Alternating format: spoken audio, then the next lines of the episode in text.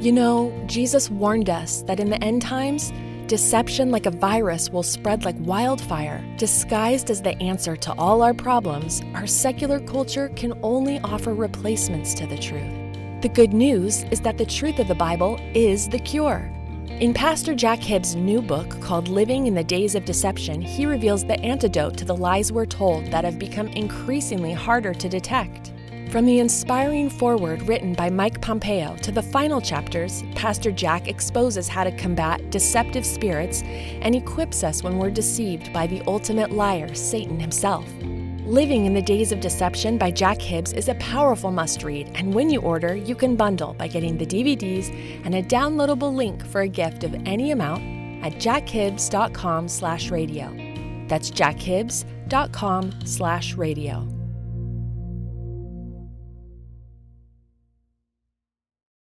Real Life presents the Jack Hibbs Podcast with intention and boldness to proclaim truth, equip the saints, and impact our culture.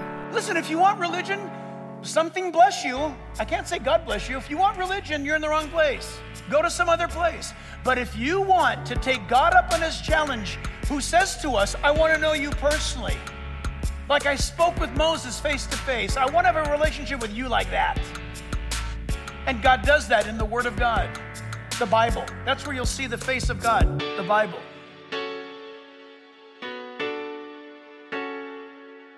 You can get the outlines of this podcast by going to jackhibbs.com slash podcast.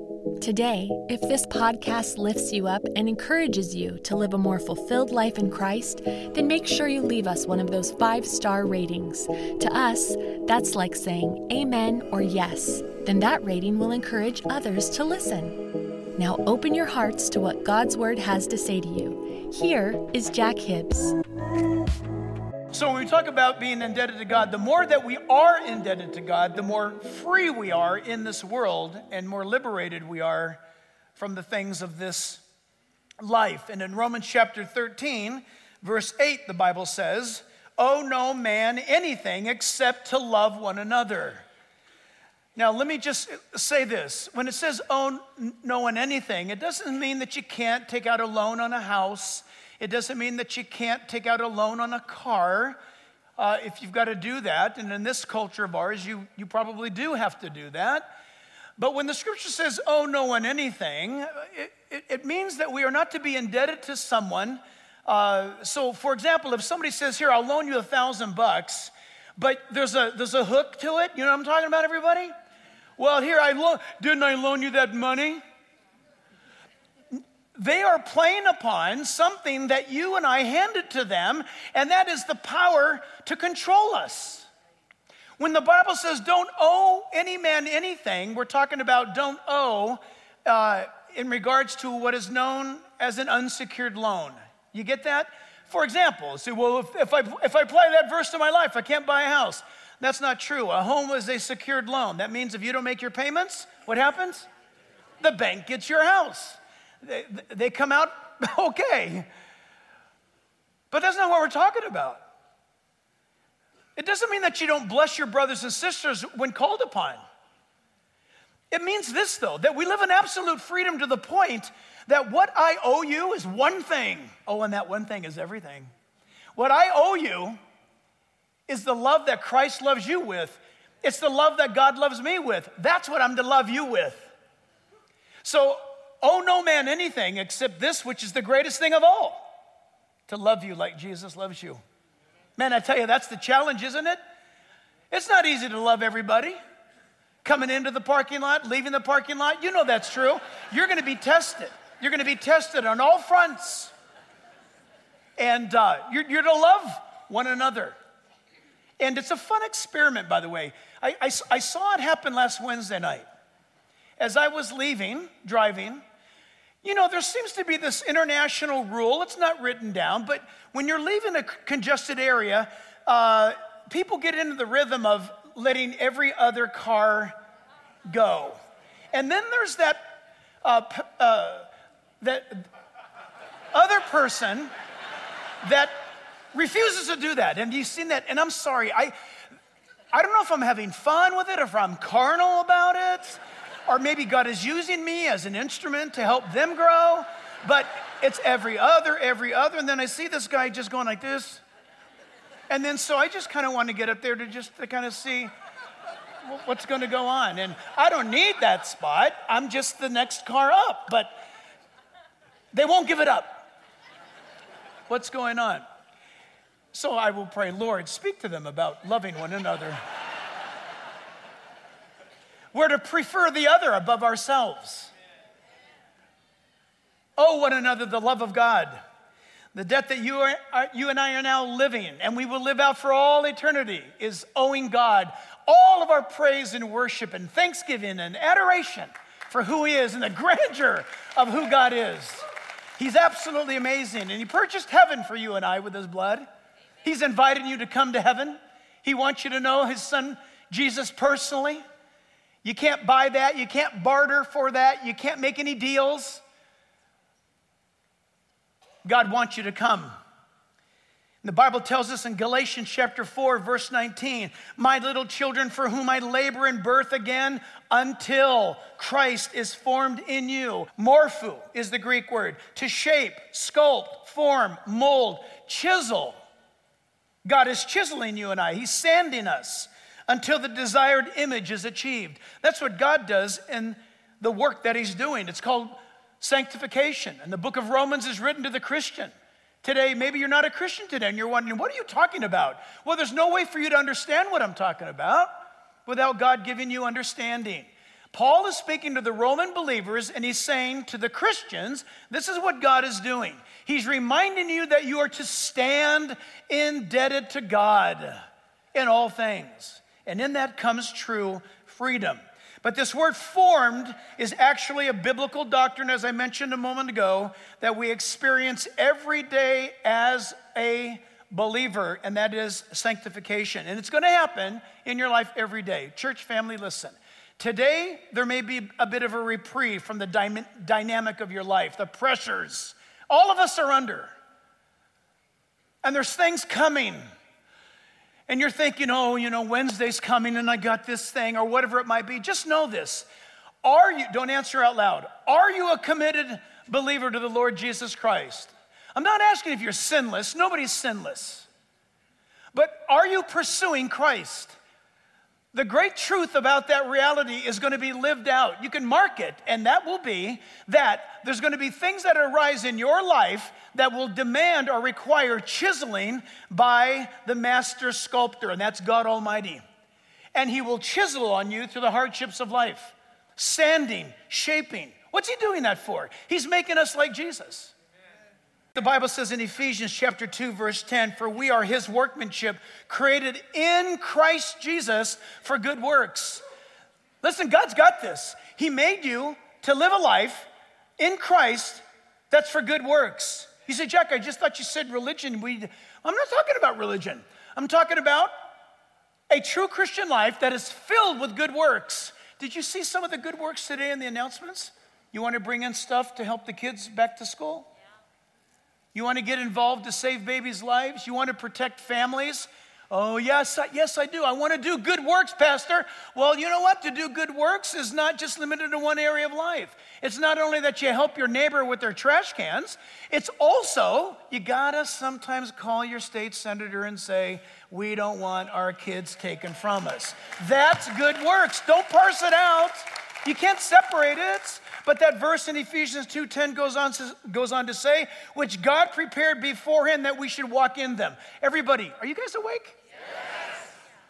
Look at this. We are his poema, is the word in the Greek. God has written a poem. Insert your name. Created in Christ Jesus for good works. That's your mission. How do we do that? What do we do, God? Which, listen, God prepared beforehand that we should walk in them. Whoever you are today, if you are a believer in the Lord Jesus Christ, God has engineered your footsteps to live a life of good works that honors Him because you are saved. You don't do that to get saved, you are saved. Our community should know us by our good works. Somebody said not too long ago, that church, all that church does is stand up against stuff. It's, all they are, they're, they're against things. And I heard that, and I told the person, I said, listen, if you, if you know that person, go back and tell them this. The things that we're standing up against, they should be standing up against with us, side by side. Think about that. When things are dangerous, we should stand up. Isn't it funny when you walk around buildings or you're, in an elevator, it says, uh, pull this alarm in case of fire? Can you imagine if there's a fire, nobody pulls the alarm? Crazy. You want to be like that. Real joy, real happiness, the real life that Jesus gives us. John chapter 12, verse 25, Jesus said, He who loves his life will lose it. Listen up, everybody. So, Pastor, this is kind of spooky. What are you talking about? Jesus says, Whoever loves his life will lose it. In other words, if you live for your own pleasure, your own self seeking ways, at the end, you lose. Remember the sticker, he who dies with the most toys wins? Not true. And he who hates his life or sets his life back as priority in this world will keep it for eternal life. For anyone who serves me, let him follow me, and where I am, there my servant will be also. If anyone serves me, him my Father will honor. That's a pretty beautiful statement. Pretty crystal clear. I'm indebted to God now. You see this? If I name the name of Jesus, I've got to come before him and I, and I say, Lord, I've just read in Romans chapter 8, I'm indebted to you. Live your life through me. I don't want to live my life anymore. I want to make sure that as of this moment, moment I'm dead and you live in me. All of my interests, all of my demands, and look, we all have them. I'm concerned, like you are, I trust, in the age in which we live in, where people, I think, have emotionally based theology more than biblically based theology. Well, listen, it, manifests like this, and by the way, it's extremely heretical. It's very demonic. And part of its demonic trick is that you don't realize this. And it sounds like this You know, I feel that the Lord would want me to be happy. That's demonic. It's not that God doesn't want you to be happy, God wants you to have joy. But see, when you break that down, see, what, what do you mean God wants you happy? Well, I think I'd be happier with that, with that woman's husband. I think I would be happier if I just crushed that person at the company and had their job instead. I th- that's, well, I know the Bible says this, but the Lord told me the moment you hear that, you've got a wild one on your hands. But listen, these people walk in and out of churches, not even saved. They look to themselves for guidance. They're indebted to their own desires. They don't have to be obviously uh, evil and sensual passions and desires are outward displays of evil. They can be internal, very moral, but we want to be very careful. Jesus is announcing to us a remarkable transformation of debt uh, I just want to read this to you. It's a lengthy read, I, it's important to me, so I'll be mechanical about it. Regarding you and I in our lives at this moment in this age, our human body, these bodies that you and I have, they are a vehicle by which you and I do, how about this? A will, someone's will, is done through my human body, your human body. In some way, shape, or form, think about uh, Geppetto remember Geppetto and Pinocchio? And didn't Geppetto make that guy? And he was, he was supposed to be the, the, the little puppet, Pinocchio. You move him. Can I submit to you? And I know this is crude, but there's something manipulating you. That's something maybe that you're aware of, and it could be even be you, your will, my will, manipulating me, the decisions I make, the things that I do. I'm the one doing it. Or there's God that is moving you in life. And whichever reality is being lived out in your life is going to be known by others, it'll be seen. It becomes obvious. Here's a huge scripture read, and uh, you can follow along with me on the screens. Starting at Matthew 15, verse 1. Then the scribes and Pharisees who were from Jerusalem came to Jesus saying, Why do your disciples transgress the traditions of the elders? You ought to mark that traditions of the elders. You can insert this. Why do your disciples transgress the denominational uh, rules and regulations of our denomination? For they do not wash their hands when they eat bread. Did these guys, are these guys for real? These are the sin sniffers and the fault finders of life. Hey, you didn't wash your hands. That's against our denominational rules. Watch this. He, Jesus, answered and said to them, Why do you also transgress the commandment of God because of your tradition? Yeah, you got to love how he comes back at stuff like this. For God commanded, saying, Honor your father and your mother, and he who curses father or mother, let him be put to death. Hypocrites. Well, did Isaiah prophesy about you, saying, These people draw near to me with their mouth and honor me with their lips, but their heart is far from me. And in vain they worship me, teaching as doctrines the commandments of men. And when he had called the multitude to himself, he said to them, Hear and understand. It is not what goes in the mouth that defiles a man, but what comes out of the mouth that defiles a man. Then his disciples came to him and said, Do you know that the Pharisees were offended when they heard this saying?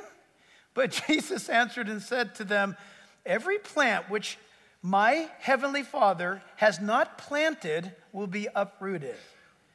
Let them alone. Those three words out of the mouth of Jesus are terrifying. Friends, family, listen. Do you know anyone possibly in your life that God is saying, let them alone? They know it, they know it.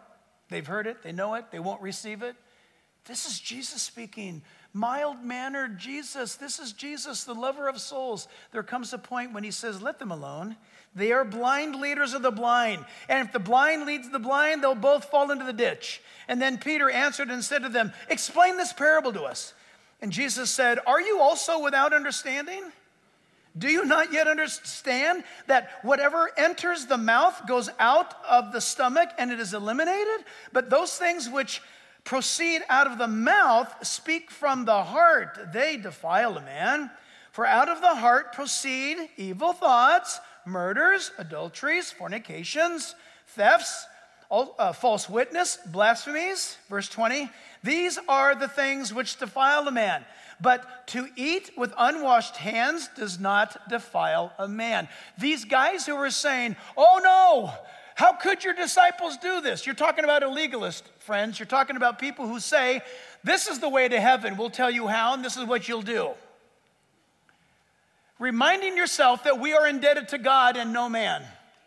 I mean that humbly but directly. I'm trying to make it very, very clear. We are so indebted to God that we, so to speak, live on our knees in thanks and praise to Him. But listen, Paul the Apostle taught us that no man on earth is worthy or able to judge us as we walk with Christ. Think about that for a moment. And I don't have the right to judge anybody else for that matter. But the point is this I'm to live after God, focused on God, and totally indebted to God. And if that really happens in our lives, I can eat a hot dog or fish taco without washing my hands. I do not have to go through the five steps of ceremonial cleansings, are you with me? And procedures to obtain a level of membership in my spiritual community whereby now I can be the one who gets the badge and walks around saying, I am more spiritual than you are. Those are the traditions of men. Never become indebted to the religion of man. This Jack Hibbs podcast, as well as all the broadcast outreach opportunities, are listener supported. Will you consider partnering with us through a special gift? Go to jackhibbs.com to learn more and stay connected.